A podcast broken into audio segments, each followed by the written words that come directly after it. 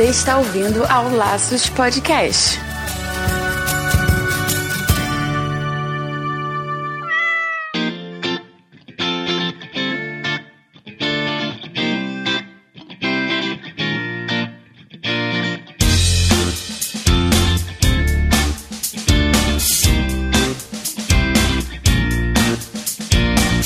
Olá, sejam todos bem-vindos ao Laços número 13. E aqui é o Wendy Vitar. E eu sou Marina Arinelli e aqui no Laços que vamos falar tudo sobre o seu animal. E nosso papo de hoje é muito importante, é um assunto do momento. A gente vai dar dicas sobre o que fazer com os nossos pets neste calor de amargar que está. Pois é, Wendy, para ter uma ideia, nesse mês de outubro agora de 2016, o calor chegou a 35,9 graus aqui em São Paulo e foi considerado o dia mais quente do ano. Agora imagina o verão que tá por vir aí pela frente. Meu, incrível, incrível o calor que tem feito. A gente vê os nossos cachorros faltando ar até, eles não conseguem nem respirar direito com esse calor. A gente já passa mal, quase desmaia, né? Então a gente resolveu fazer esse podcast para vocês, para dar umas dicas de como a gente pode proteger nossos animaizinhos, como que a gente pode cuidar para que nada de realmente sério possa vir a acontecer com eles, né? Além assim de dicas de tosa e tal, cuidados mais sérios mesmo, né? Que realmente pode machucar a patinha, caminhando e tal. E daí a gente bolou, teve a ideia de fazer esse podcast agora, nesse momento crítico. É isso aí. Então fica ligado para escutar nossas dicas agora logo mais. Mas antes de mais nada, eu queria convidar você que está ouvindo o nosso podcast a acessar a nossa página lá no Facebook, que é facebook.com/laçosvet, curtir e recomendar o nosso podcast no iTunes, pois isso vai ajudar muito a chegarmos a mais pessoas. Além disso, também hashtag fica a dica, o nosso convite para você acessar laçospodcast.com.br e conferir todos os nossos nossos episódios. Tem lá todos os nomes, a numeração dos episódios com todos os nomes, todos os temas de cada um. Você ouve todos, que a gente vai adorar, que são todos muito úteis, ou escolhe lá o assunto que te interessa no momento. E eu queria também agradecer a Fernanda Siqueira e Luiz Henrique Garavelho Filho, que contribuem com o nosso canal mensalmente. O nosso muito obrigado. Não vamos esquecer também da Sofia Menano, que agora também está contribuindo com a gente. Muito obrigada, pessoal. E se você quer contribuir, a partir de um real você já pode acessar o site padrim.com.br barra Laços Podcast. Aí você ajuda a contribuir para que a gente possa passar informação cada vez para mais e mais pessoas.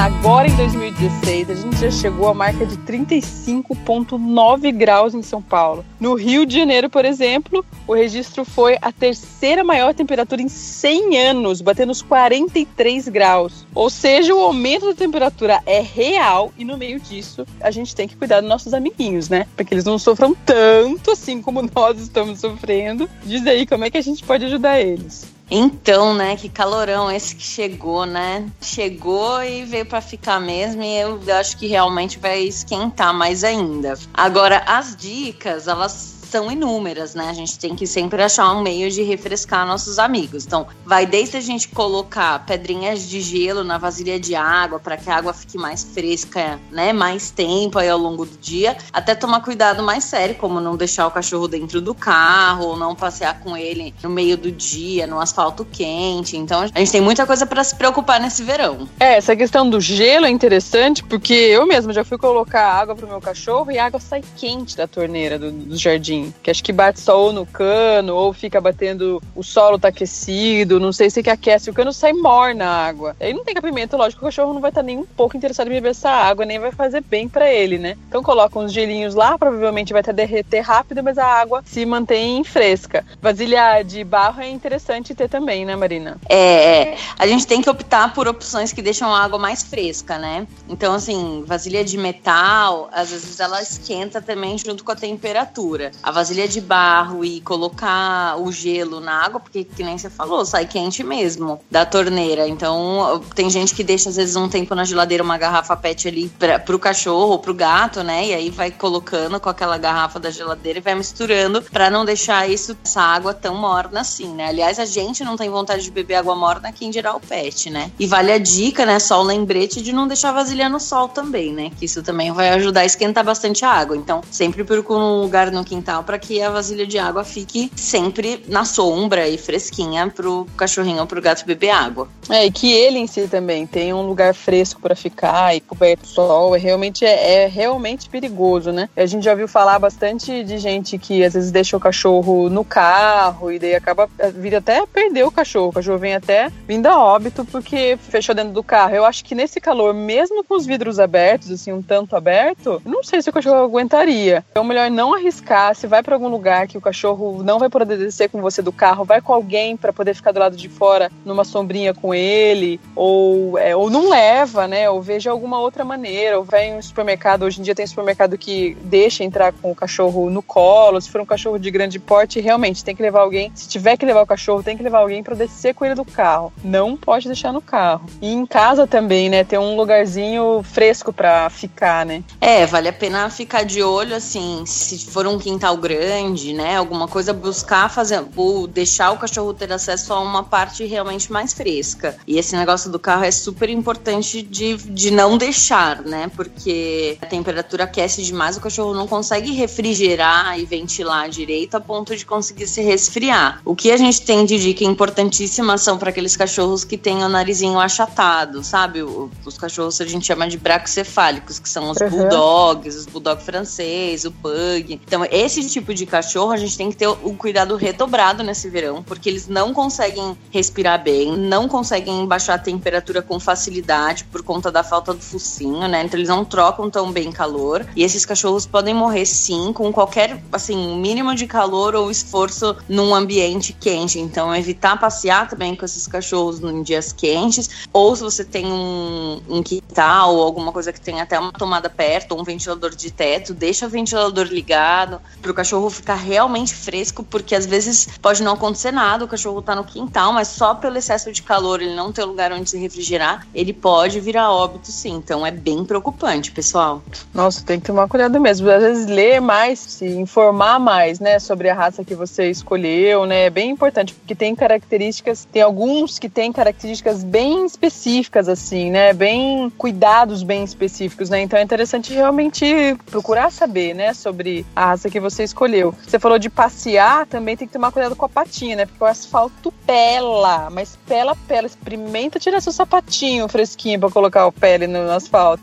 É, muito acha... andar pela grama e olha lá, né? Exatamente. Você acha que ah, o cachorro aguenta, não aguenta? Não, gente. Põe o cachorro pra andar no asfalto quente, ele queima a mão, queima a mão, queima a mão, né, tadinho? Queima a patinha e queima mesmo. Já tem de cachorro com queimadura de coxim, que é aquelas almofadinhas, por conta de asfalto quente, de piso quente. Então tem que ficar bem atento. Se você realmente precisar sair, você pode usar aquela, aqueles sapatinhos próprios para cachorro, né? Ou funciona bem? sair. Funciona, funciona bem. Mas o cachorro tem que permitir, tem que tolerar, né? Que aquele negócio fica amarrado na pata. Mas ele Mas protege. se adapta, né? É. Se você adaptar bem, tudo bem, né? Então, como se ele estivesse usando um chinelo, pode sair. Agora, se não tiver, tenta evitar. Tenta evitar horários próximos também, né? Porque às vezes, ah, não era meio-dia, mas era 11 horas ou era 3 horas da tarde. Agora, ainda que a gente tem horário de verão, acaba sendo quente muito tempo, né? Durante um longo tempo. Então, tenta, busca passear nos cachorros nos horários mais frescos. Então, ou de manhã cedinho ou no finzinho do dia, quando a temperatura já tá começando a baixar. Quando for caminhar com os cachorros, esse caminhar, observar o cachorro, né? Marina, como que a gente faz para saber se o cachorro tá realmente com muito calor? Tipo, porque ele não sua igual a gente, né? Então, quais são os sinais que ele tá mostrando pra gente que, ó, não tô aguentando mais, tá muito calor, o negócio tá quente aqui?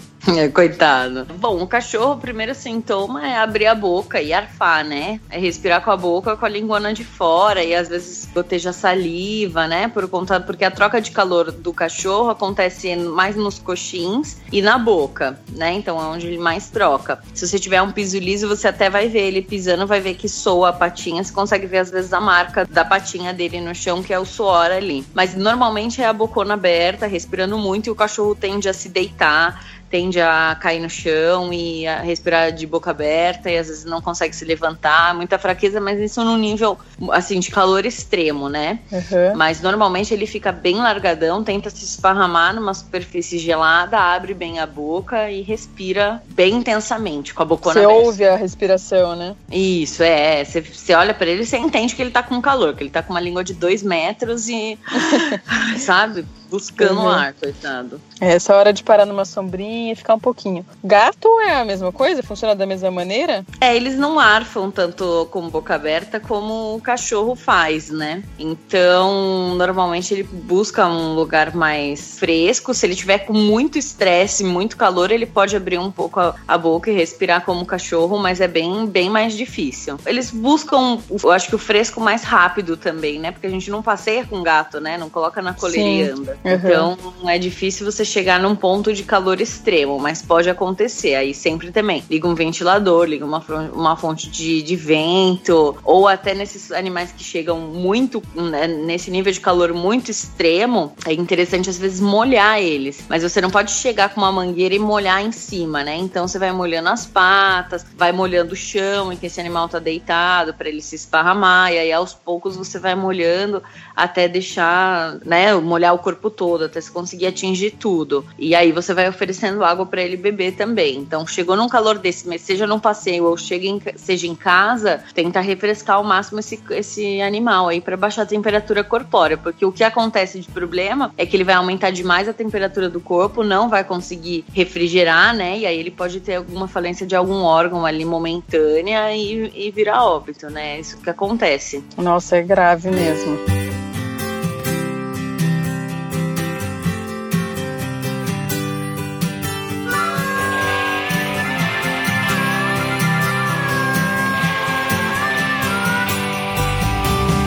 Gato não tosa, né, Marina? Ah, pode tosar, assim. Existem alguns persas, né? Porque esses gatos de pelo longo, Himalaia, tudo que às vezes tem gente que opta em tosar. Mas, Mas não é o gato comum. É, não é tão comum porque o gato ele é mais sensível à tosa, né? Tem gato que por tosa faz automutilação. Nossa. Então você tem que ver a tolerância do seu gato e aonde que ele, ele vive. Ah, ele vive num apartamento que é um andar alto, que é super bem ventilado e ele fica super bem com pelo, tudo bem.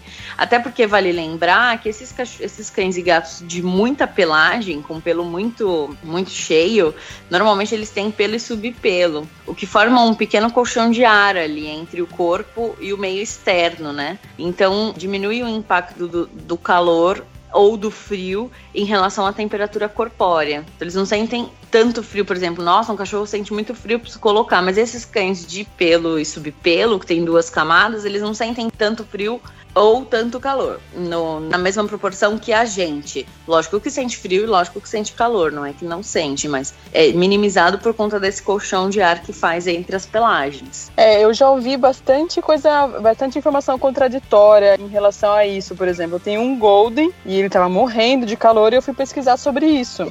Toso ou não toso, eis a questão, né? Tem pet shops que garante que, que é bom tosar, que vai refrescar sim, não, deixa um centímetro só, e outros falam que não, não há necessidade de tosar. E veterinários, inclusive, que têm, que têm opiniões diferentes, né, sobre isso. E o que eu entendi em relação a essa questão desse pelo e subpelo é que se, se você tosar, vai realmente atrapalhar o crescimento. Você vai estar atrapalhando, foi o que eu entendi pelo menos, vai piorar a situação dele, porque o corpo vai ter que trabalhar muito mais vamos dizer assim, porque ele vai querer construir aquela camada de pelo, o subpelo seria, né? Vai, isso, é, é isso, né? Então ele vai é. construir, vai, para construir essa camada de subpelo, o cachorro vai gastar uma energia, vai ter que, vai ter que produzir né, uma energia, vamos dizer, para produzir isso de novo, durante bastante tempo. Então isso vai causar mais calor até no animal, né? Porque o corpo dele vai estar preocupado em produzir novamente logo isso e o, não vai estar preocupado, vamos, não é bem assim, né? Mas de, deveria estar preocupado em manter a temperatura, em manter o cachorro mais refrescado e tal. Então estaria atrapalhando tosar. Então realmente não é legal tosar. Pelo que eu entendi e que é o que eu vou seguir aqui com o meu cachorro, é tosa higiênica. Golden é tosa higiênica. É, Compartilha dessa.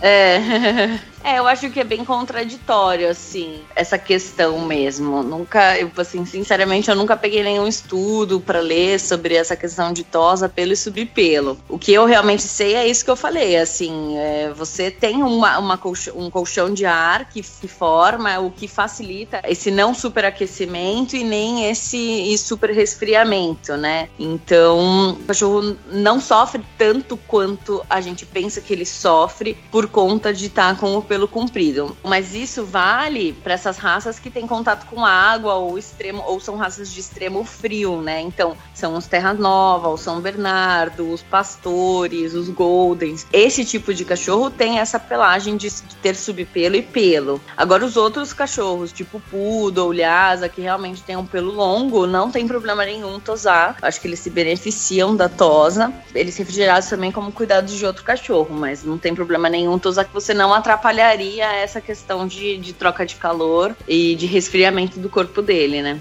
Então, um exemplo assim que eu vi também, assim, por exemplo, um careca, né? Uma pessoa careca no, no sol. Pô, sofre pra caramba. Você pode ter queimadura de chegar a machucar, de, de doer. Por mais que você não vá tosar o cachorro para ficar a pele literalmente aparente, vamos, vamos deixar, por exemplo, um golden como um labrador, vai? É, ele não. Né, com a pelagem de um labrador, vamos dizer assim. Então deixa lá um, dois centímetros de pelo. Aquilo não é normal. A pele dele não tá preparada só para aquela quantidade de pelo, ela está preparada para a quantidade de pelo que ele tem, mesmo se adaptando com as intempéries aí do tempo, seja chuva, seja o que for.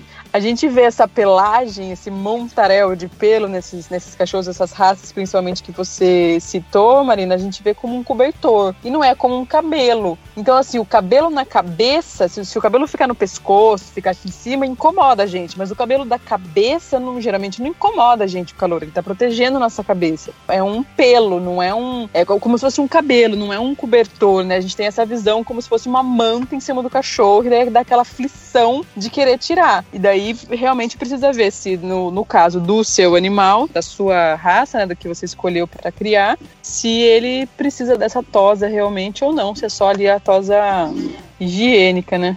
Não, é isso aí, Wendy. Eu acho que tem que tomar realmente cuidado, porque não é a mesma visão. Até porque a temperatura corporal deles é diferente da nossa. A gente humaniza, né? Pensa, mas a fisiologia é diferente mesmo. Agora, o que eu acho que tem que tomar cuidado, principalmente nesse calor, é com o nó, né? Então, você pensar nesse, nesse cachorro, por exemplo, um poodle ou um lhasa que tem um pelo mais longo, não tem essa questão de pelo e subpelo, mas ele começa a fazer muito nó, embolar o pelo, isso vai fazer um aumento de calor ou vai fazer um acúmulo ali embaixo da pele, até retém umidade, pode causar problema de pele por conta do nó, né? Então, nesse caso, é sempre interessante tosar. Acho que se você pega um, um cachorro que é de pelo comprido, você quis deixar por conta do inverno, mas começou a esquentar, e você não teve o cuidado durante todo o tempo de pentear tudo, começou a fazer nó, além de machucar o animal com o passar do tempo, você acaba retendo um pouco mais de calor e de temperatura ali embaixo, porque daí sim você faria um, co um cobertor, né? Você embola pelo com pelo, pelo com pelo, você acaba não tendo a troca. A pele não respira, a pele não ventila e, consequentemente, não pode trocar tanto calor quanto deveria, né? Eu li também que é interessante escovar bastante o cachorro no calor, mais do que o comum, vamos dizer assim, porque o escovar tira a pelagem velha, a pelagem que já se soltou. E daí essa pelagem realmente é totalmente desnecessária, principalmente nesse calor, né? Então, tirando Isso. essa pelagem, o escovar vai tirar essa pelagem que tá ali realmente só agravando ali o. Não tá mais tendo esse sistema, né, de, de refrescamento dessa manta que você falou do, do pelo e subpelo, e vai evitar também essa, esses nós, né? Então, escovar também é importante. É, fica a dica que é super válido isso. Marina, você falou de molhar, de refrescando, né? Vamos, vamos dizer assim, durante o dia, vejo que tá com muito calor, eu vou lá, começo a refrescar as patas e tal, subo barriguinha, até molhar o cachorro todo. Vale fazer isso, por exemplo, sei lá, três vezes na semana, não tem problema. Se tiver um tempo só o suficiente para o cachorro, dá tempo dele secar até de noite, tudo bem fazer isso mais de, sei lá, três vezes na semana? É, nessa, na questão que eu tinha falado de, de fazer isso, seria mais naqueles cachorros que estão passando muito calor, né? Então, que estão em estado já de quase um choque térmico por conta do, do calor. O banho em si, com shampoo, essas coisas, eu acho que não vale a gente ficar fazendo mais de um banho por semana, porque a gente tira um pouco da proteção individual da pele também, que é a produção de sebo. E proteção da pele, né? Porque daí você tem bactérias, tudo que vão fazer ali a proteção da barreira cutânea. Então, nesse caso, acho que o banho com shampoo, tudo, não vale a pena. Mas só com água, opta em dar em um, em um momento quente, porque também se você molhar muito e deixar a pele úmida, você também começa a predispor a problema de, de umidade, né? de fungo, isso. Uhum. É que agora eu tava falando, acabei lembrando do chau chau, porque o chau chau também tem pele, pelo e subpelo, né? Uhum. Eu lembrei dele agora falando, e aí colocando essa questão de manter úmido. Esses animais que têm pelo e subpelo, eles têm mais dificuldade em secar a base da, de pele. Então, tem que tomar cuidado também em encharcar muito esses animais muitas vezes, porque às vezes você mantém mais umidade ali para disposição para desenvolver micose ou bactéria, essas coisas, essas dermatites em geral aí na pele. Às vezes aparentemente tá seco, mas na, ali na pele mesmo ainda não secou tudo, né? E daí fica é. mantendo é. isso, né? É, agora você tem um, um cachorro de pelo curto, tipo um vira-lata, um salsicha, um Rottweiler mesmo, assim, um cachorro que não tem um pelo tão longo, vale a pena, pode molhar. Pode molhar e às vezes assim, se tiver muito, muito calor, vai molhando, não tem problema, não tem uma quantidade exata, entendeu? Tem Entendi. cachorro que gosta bastante também de piscina. Tipo, existem alguns labradores, golden, essas coisas que são cachorros que gostam de nadar. Toma um pouco de cuidado com cloro, porque também pode agredir um pouco a pele, mas de maneira geral não tem problema, né? Só tomar o cuidado de não deixar esse animal úmido ou deixar que ele nade na piscina, né? Seja montado ou piscina de verdade, assim. Que ele nade num período que depois ele possa se secar, para que essa pele não fique muito úmida. Porque senão você vai começar a ter problemas de pele com frequência.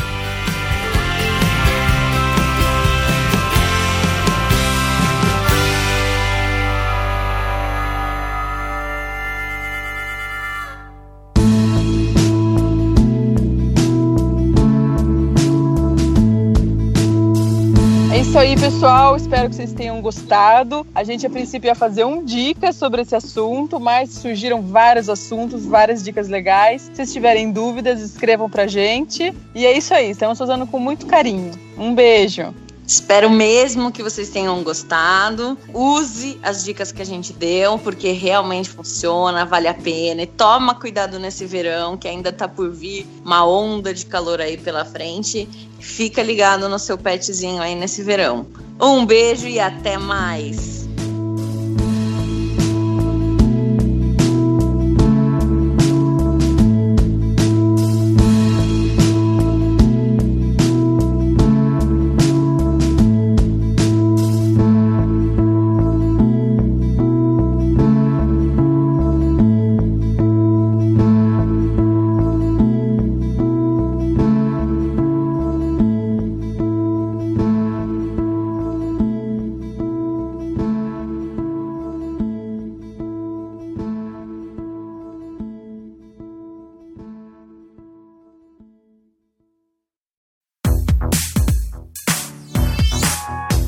Podcast foi editado pela Isso Aí Design. Tudo isso é forma com função. É design estratégico. É isso aí.